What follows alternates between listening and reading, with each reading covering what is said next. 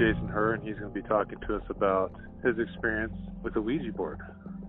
And I'm also recording during this nice brainstorm we're having outside in the rain. So you might hear some of that extra ambient noise. So, Jason? Yeah. I'll leave it to you. And the story we talked about the other day. Well, the story you told me the other day, your experience with the Ouija board. Um, let's start a little bit about that. Oh, for my uh, 13th birthday, I had decided that uh, I wanted to purchase a Ouija board and have some experiences, um, basically like some of the things that I heard some of my other friends talk about. And I was always curious, so I thought it would be interesting to see, you know, it was your standard Parker Brothers edition, you know, Ouija board from the store. Um, you know, nothing special. A lot of my friends that I had spoken with um, have had experiences with those or with ones that were handmade, such and so forth as that. So, you know, first few times that I made some attempts to use it, nothing special, you know, um, and then we started getting some communication.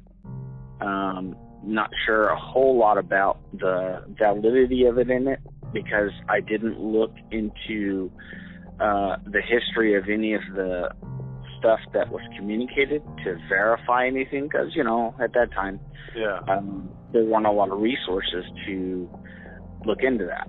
No back then what we didn't have internet back then so. Exactly. You'd have to go to your library and you're lucky if if you went to your library and found what you're looking for. I mean i mean for the millennials or people who are used to that who are listening they we didn't have those options back then Absolutely.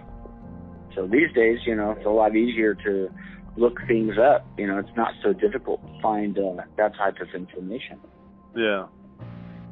So, you know, one of the first things that I remember is, uh, you know, the name that we got. Now, I don't have it written down on paper, but from memory, the best that I can say was the uh, first name that we got was Ammon, and it was either spelled A M M O N or with only one N, uh, with one M. Um, the last name, not sure how it's actually pronounced, but it's spelled Y A L M and then N O X. Now that could be hyphenated, could be separated. Um, you know, because the only thing that I know for sure is N O X or Nox is Latin for death. Uh, but beyond that, not really sure.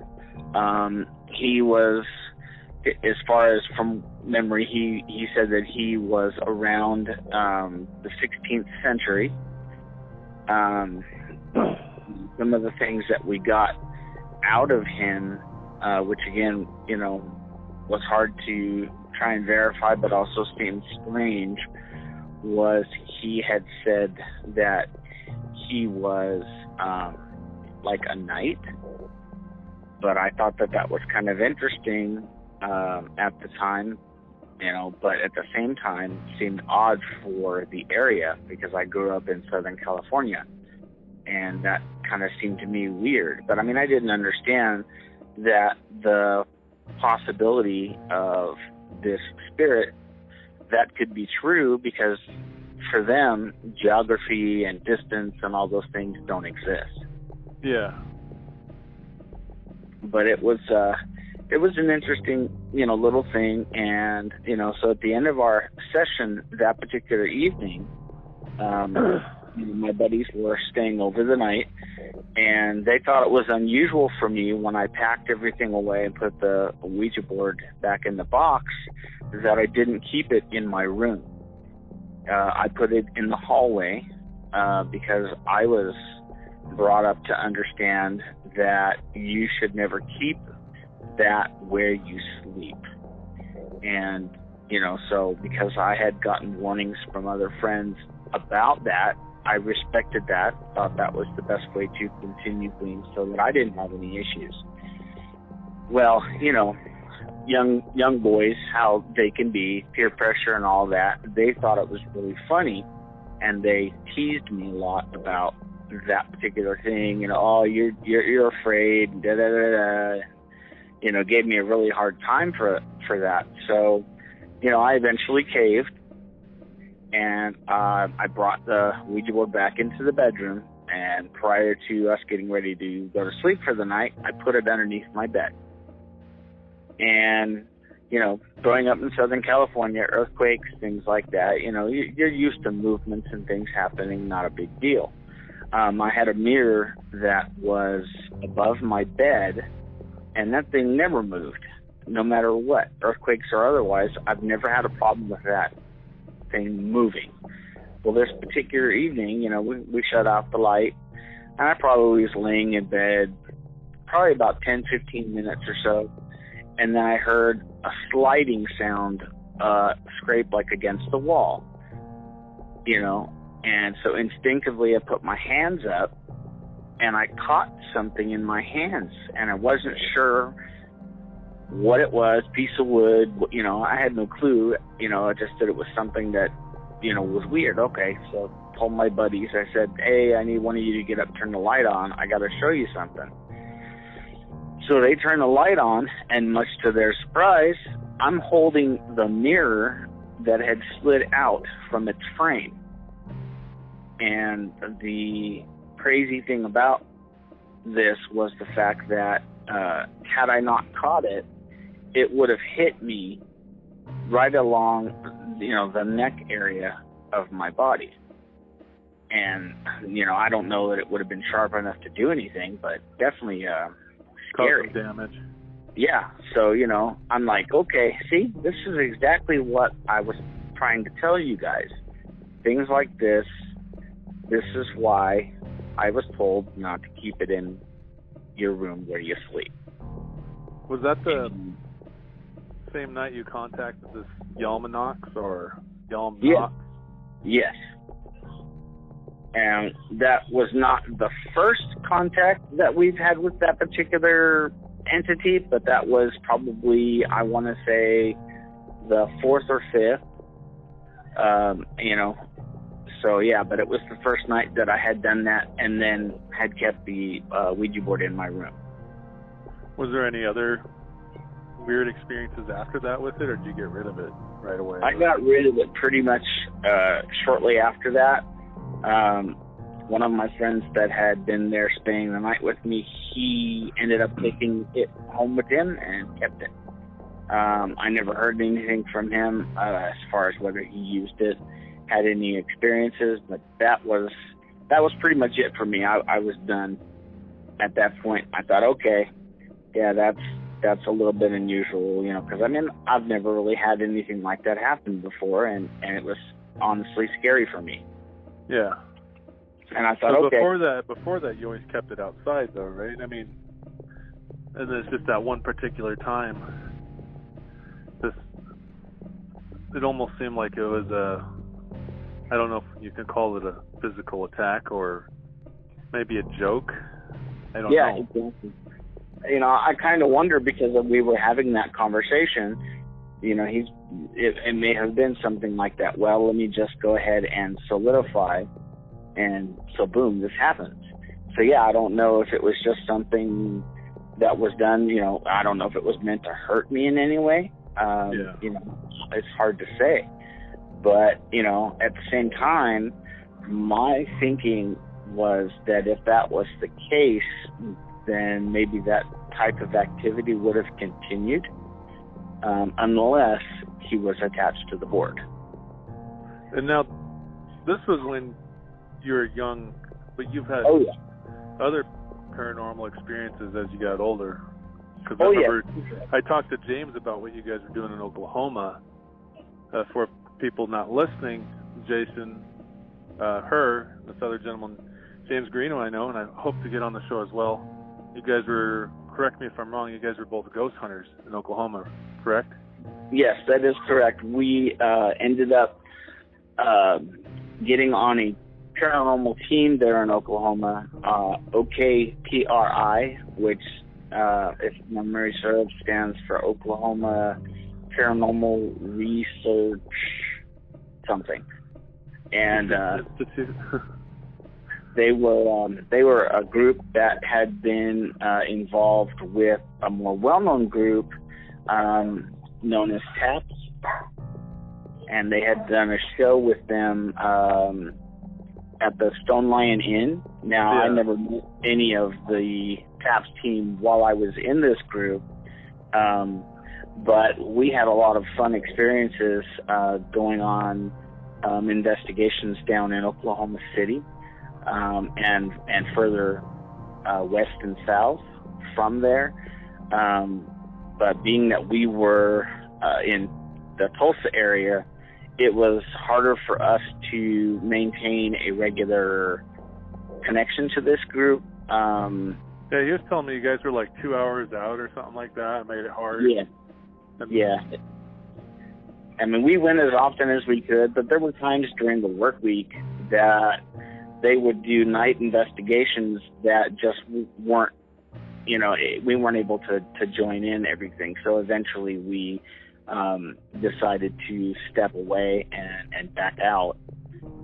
Um, but I remember there was a uh, incident where we were investigating a home uh, outside of Oklahoma City, and the owners had, uh, you know, had complaints of uh, paranormal activity in the house, um, scratches, voices, um, poltergeist type activity, and they wanted us to come in and investigate some of those claims to see if we could reproduce or if we could have any um, success with contacting any of these uh, spirits that they had in their home.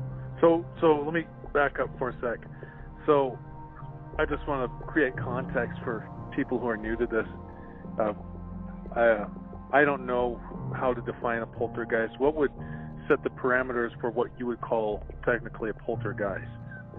Uh, Poltergeist- Just for just for newer listeners or for people that you know don't know the term poltergeist, because I know there's specific terminology for that. Correct?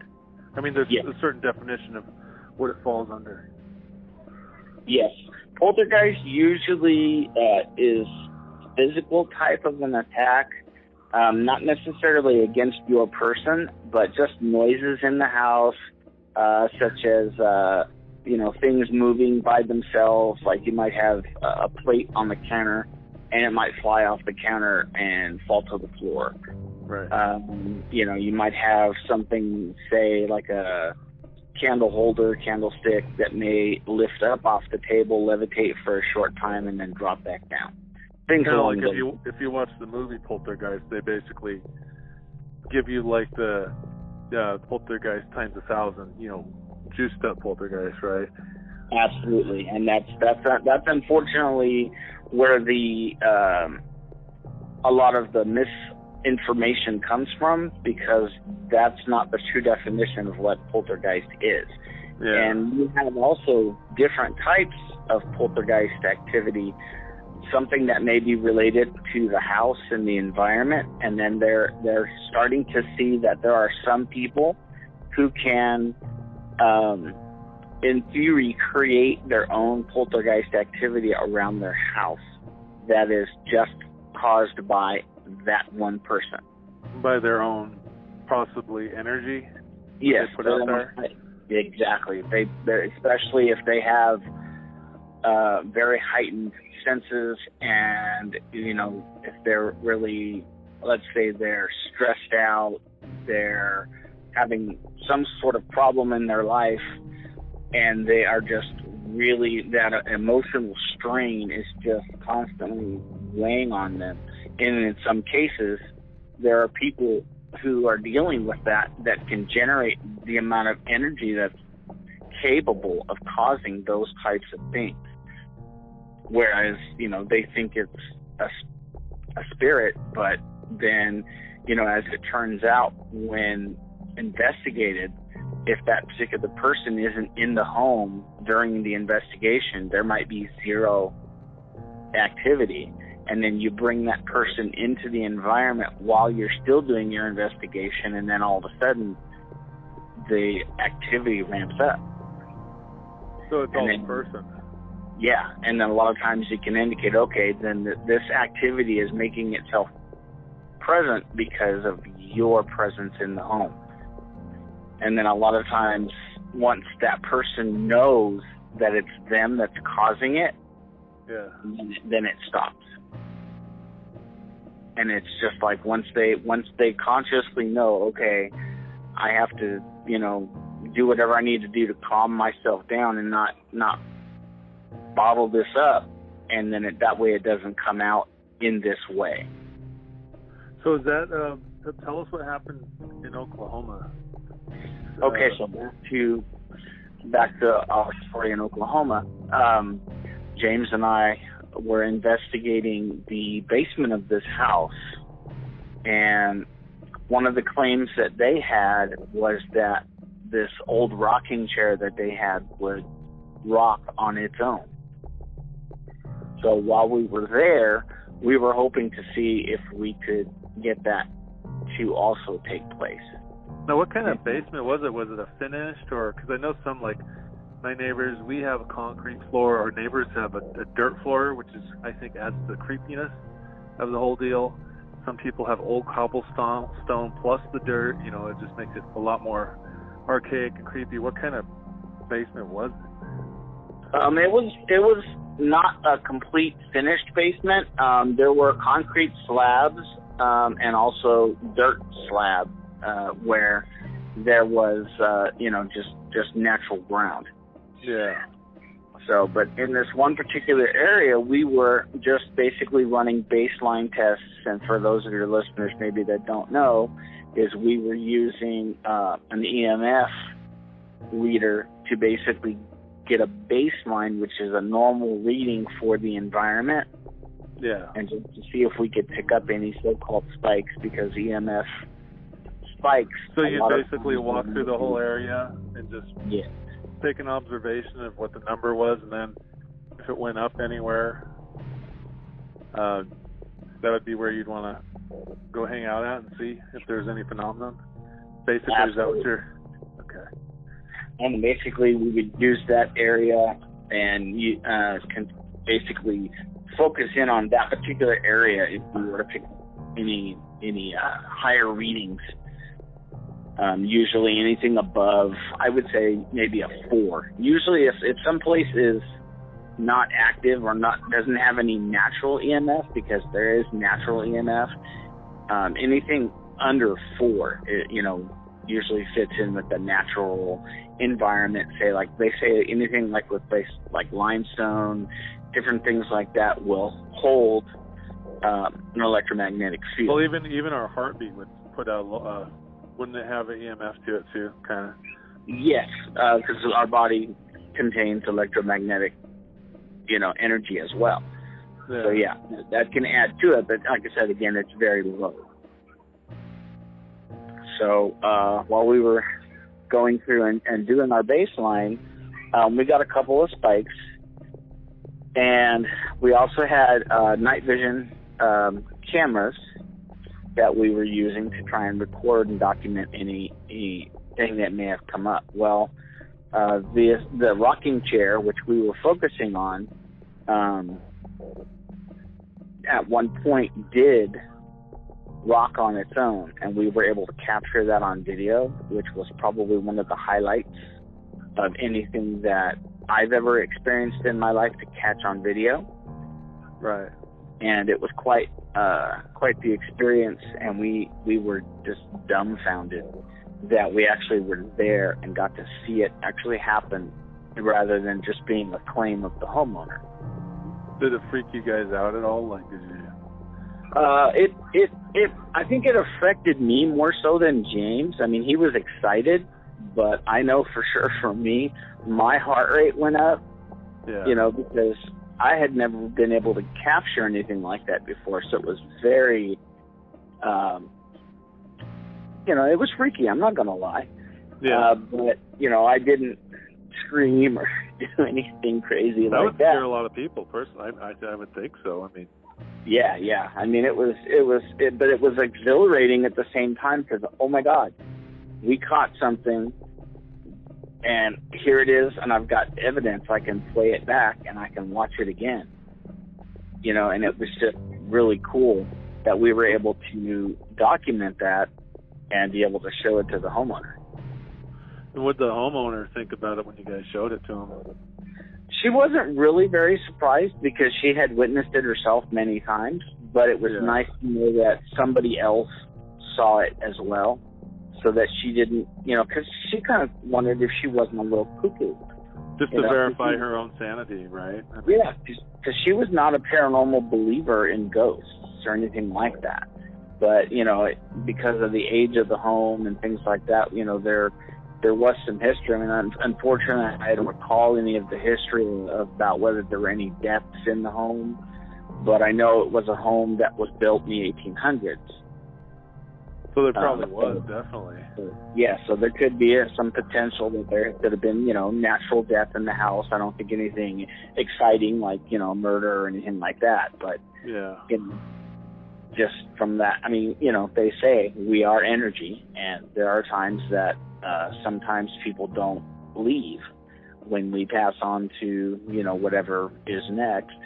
Sometimes people are attached to their environment, and you know, they stay. Maybe attached to an object in particular. Like Absolutely.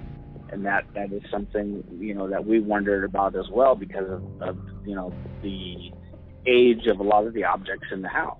Because there were some original things that were in the house when these people moved in that, you know, were told to them from the previous owners that that stuff had always been there. And they just kept it. And they never bothered getting rid of it or anything, they just kept it. Yeah, because it was antique and it was old, and you know, a lot of people like to come up. Probably with not probably not made out of laminate, right? Made out of real stuff. Yeah, exactly. I mean, you know, uh, ni- you know, nice wood is, is something that a lot of younger people don't always, uh, you know, they, they don't enjoy. So Well that's why they're they're starting to reclaim it now. I mean so I Yeah. mean, So a lot of times, if you have something like that, with that that's history, that was handmade, hand carved, whatever you say, so you know it, it has value. So a lot of people Would that- will hang on to those kind of things. would that fall because I've heard of different like hauntings. There's haunted houses, there's just certain areas and then there's the haunted object idea. Would that kind Yeah. of fall under the category haunted object or there was prob there was more instances of different sounds and things, correct? Yeah, absolutely, Okay. absolutely. That that is definitely something that has been proven. Um, you know, like as a good a good well known example is, uh, you know, the um, Raggedy Ann doll that is currently in the uh, Zak Bagans Museum in Las Vegas that used to belong to um, Lorraine Warren, who I'm sure some of your listeners uh, listeners may be uh, familiar with. Yeah, from the what is that? First The Conjuring, then Annabelle, right? Yes, Those movies are based off the, that family. I want to say it was Annabelle, Yeah. but that particular doll is is said to be possessed and is kept in a in a case and isn't you know taken out, so that whatever is affecting that doll is effectively trapped, you know, in the case. But that's a very good case, a well-known case of something that is an object that is haunted. So, when looking in your experience in Oklahoma, is it, did you guys have any more experiences? Uh, we had a couple more um, where we did some um, old uh, Indian uh, cemeteries back there that were attached to um, schools that had been run back in the early 1800s and such. Um, nothing really groundbreaking um, as far as anything, you know, movement caught on camera, but we had a lot of voices uh, EVPs, which were which were great. Um, you know, and just the overall, uh, you know, what you might see, uh, like a partial apparition, mist, things like that. Yeah. Um, that that we uh, observed. Any any orbs? Because I know I've noticed. I looked online. I see a lot of videos and pictures Uh, where yeah. people actually catch orbs in cemeteries. Yes, Orbs, um, I like them, but I don't like them because sometimes on camera they can be found out to be not an orb. But at the same time, when you see the film or the video, so to speak, uh, uh, a lot of things can look like an orb that aren't. They could Um, just be glare or Right. Could could be because I mean it, it it it has been known to happen, especially from infrared light. You know where you might get the right angle for some glare, uh, but it also depends upon whether you know what the path of movement is like based on your Yeah. environment. the So, quality too from digital. I mean, from 4K to lower end digital, you're going to get different rates of quality and probably different effects that naturally come with it. I mean, versus film too.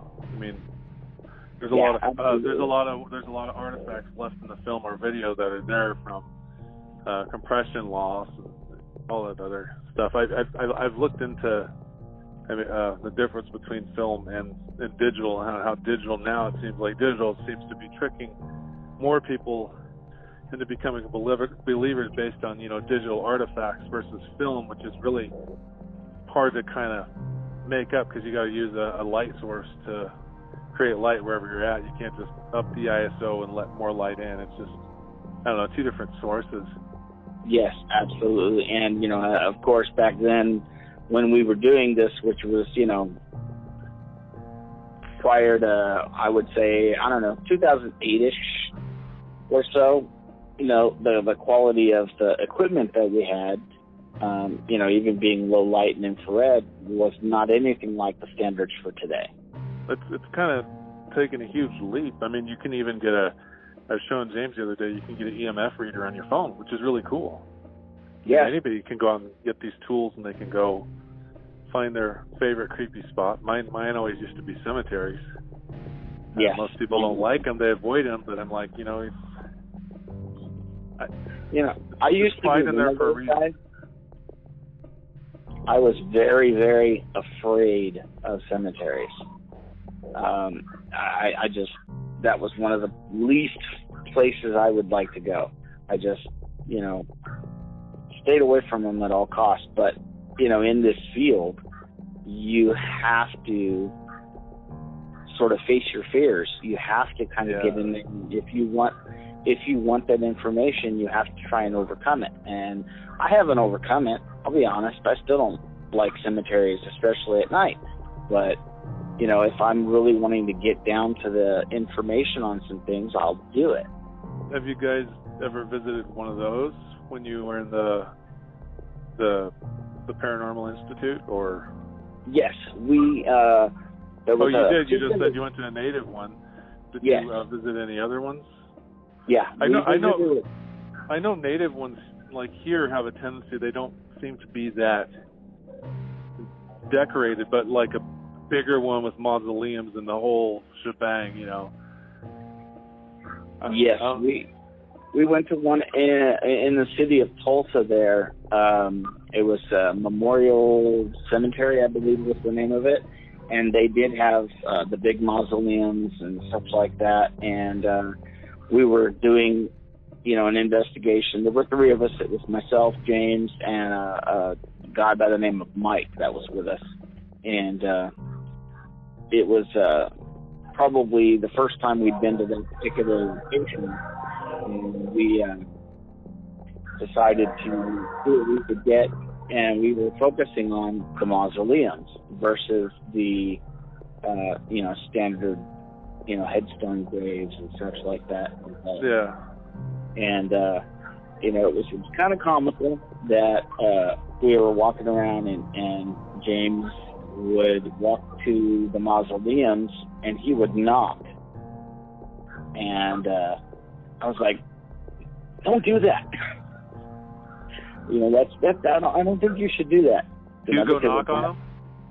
Yeah, he because they had they had actual doors on these Oh, types. were the were the doors always locked though, and you'd knock on them? Is that the deal? Or? Yeah, yeah, they were. On, we couldn't actually go inside any of these ones; they were locked. But yeah, that just to me, I felt like no, that's you're disturbing them. Don't do that. You know, that he he wanted to see if he could get any kind of reaction from that. and uh, we were walking through, and we didn't hear it with our ears, but upon a review of some of our uh, tape, we did get some moaning. Really? And I wish that I had that recording. I would play it for you, but uh, I don't have it uh, at this time. That was uh, something that I had tried to save on my little uh, digital recorder, and, but through the years, um, it has been lost. Well, maybe we can uh, contact Oklahoma and dig it up and share it. Yeah, they may still uh, possibly have it. I may have to look into seeing about getting that because that would be that would be some good uh, evidence for you to hear. Yeah.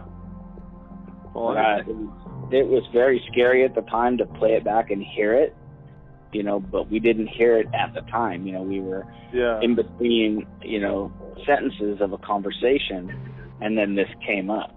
It's almost like getting sent a picture of somebody spying on you, and you don't even know who it is, but you feel like you know what I'm saying.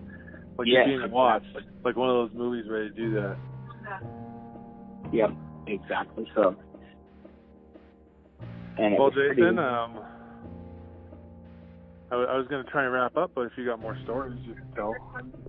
Well, there's one other that I do have um, from when we went to another cemetery that is known as Floral Haven.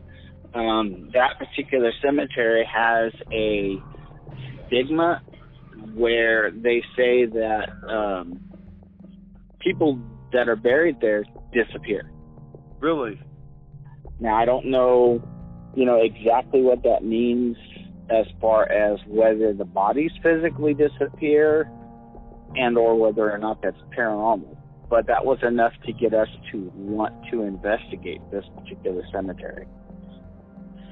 And uh, we were walking around through there, and I don't know if it was a regional thing, you know, being in the South, but they had a lot of statuary within the cemetery, religious uh, and so forth, you know, statues of angels, statues of Jesus, things along those lines, uh, which added to the atmosphere uh, quite a bit. And uh, we were walking around through there, and at one instance, um, James and I both witnessed uh, a shadow figure walking among tombstones, probably somewhere uh, around, I would say, maybe a hundred yards away from us. And I did my best um, not to turn around and run right there because that was just too much of a thing for me at that time. I, I just I tried not to panic. Was it like um, coming towards you guys, or it wasn't? It it was it was just walking, you know, probably in a, uh, I would say maybe perpendicular to where we were, you know, kind of in front of us, but not coming toward us. Basically, yeah. walking maybe alongside us is the best way to, to put it. I've I've, was, I've seen footage of, of the same thing you just described in, in a different graveyard, and it was by different different observers. And I wonder if that's a, more common than we think. I think it probably is. Like um, I'm not um, saying like it's it's like a fake thing of shadows. People are actually seeing these shadow people in these areas. Yeah, and I have heard the same type of thing, uh, and I've actually seen that on a few of the popular shows that have been on television as well. Um, but at that particular time for us, we didn't have our own video cameras, so we yeah. had to be able to document it. Other than, you know, we were there. We all we had at that time were just our EVP recorders, you know, and unfortunately we didn't catch anything that night. But as far as a, a, an observation, that was probably one of the most exciting, scary things that I have ever witnessed with my own eyes. You know, and I didn't know whether it was, you know, I mean, I, I didn't have any inkling of whether it was evil, negative, whatever. It just, it, it was there and it was scary. And of course, you know, we we tried to go that direction to see if maybe there was somebody else, you know, with our flashlights, if it was a person, and we were just catching, you know, but there was no other person out in the cemetery that night. So we still don't know for sure who, what, anything in regards to what that was. That was what kind of what kind of entity entity it was, and whether it saw you or not. And maybe I mean maybe it's good it wasn't coming towards you because then maybe it meant it saw. I mean I don't know. Those, that would creep me out too. Yeah, I mean that could have been you know what they call a. Uh, you know, not a not a sentient entity, but a but a like a time loop, where it's just something that that happens that repeats itself no matter what, no matter who's there. Like it's stuck in time. Yes. I forget the uh, the technical terminology of that, but but there is such a thing as that that uh, you know they say that there's something that happens to somebody, and that energy from that event is recorded and just is on loop for eternity. And maybe it's not necessarily the person or that person's energy, but just the imprint of their energy. Is that kind of like the idea? Yes. Or would it be the, or would it be the energy stuck in a loop? it would be energy. the imprint of that energy on that particular location. But yes, yeah, same same idea though, where it is on a loop yeah. because it goes back and forth and is always there. Well, with I mean, with general relativity, Einstein, we we can't necessarily say time is straight anymore like an arrow, like a lot of people think. That is true.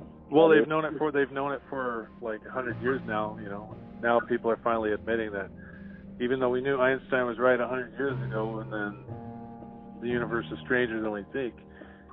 You know, now people Absolutely. are finally catching on to it and applying it, these uh, ideas and concepts to paranormal research. Absolutely. And that's one of the things that makes this particular type of research and this field in general so exciting because it's always changing.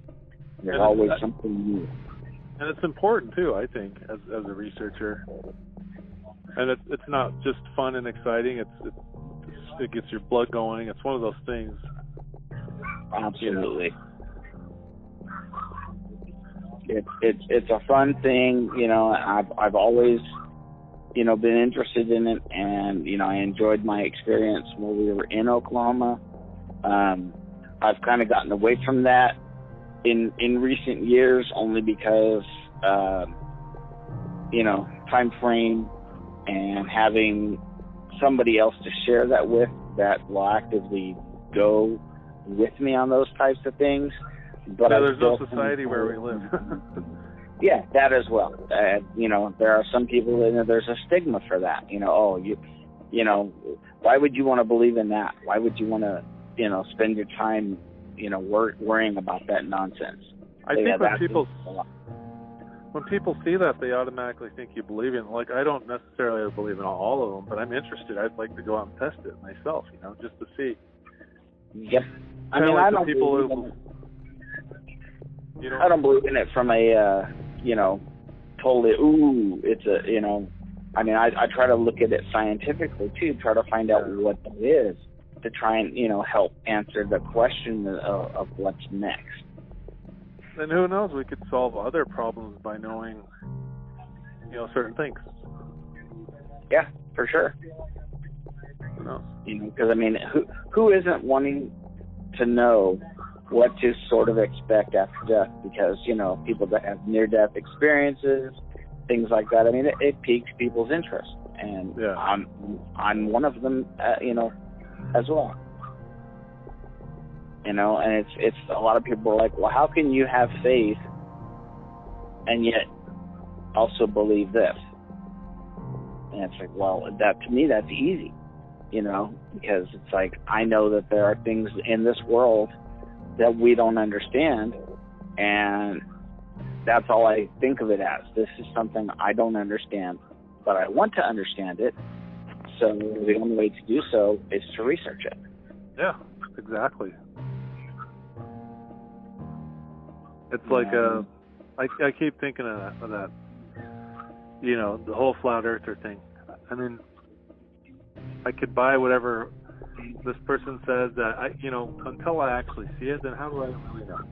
That's, I mean, that's an extreme example, but then, you know, if you're going to be a researcher, you always want to be able to test it firsthand. Like when you go to a chemistry class, that's why everybody's repeating the same chemistry assignments they've done for like the last 50 years, you know, because Absolutely. they want to they want to learn learn that this is verifiable. And they want to teach other people, show them it's verifiable. That is 100% true. I mean, and that's the only way you're going to find out is if what this person says happens, if the same thing happens when you do what they did. Yeah. You know, I mean, that's it. That's just the only way. So there has to be some way to verify the validity of whatever someone is claiming or such and so forth, and that's that's just the way it is. And as Well, long you, as you either it either you validate it or you prove that they're wrong and what they think is happening is not really happening. yep, I mean that's I mean the basic idea behind the whole science. I mean any science. So anyway, good sir. Um, I'm gonna close up now. If That's Okay. right with you. yes. Thank you for having me. And if you have any more stories you'd like to share, we'll, we'll talk about them. And for this episode, I'll post it tonight, and then we can listen to it. And hopefully, if Robert is listening, sorry, Robert, I didn't include you. You're at work. Um, I wanted to talk to Jason, and it's hard to schedule. So, sorry, James, I didn't include you on this either. It's hard to schedule, but I got Jason. So, and you got some Yeah, good stories anyway. Absolutely, and I enjoyed uh, having me. Thank you very much for including me in this, and uh, I look forward to listening back to the show. And I'm a big fan, so keep them coming. Thank you, sir. You're most Right. welcome.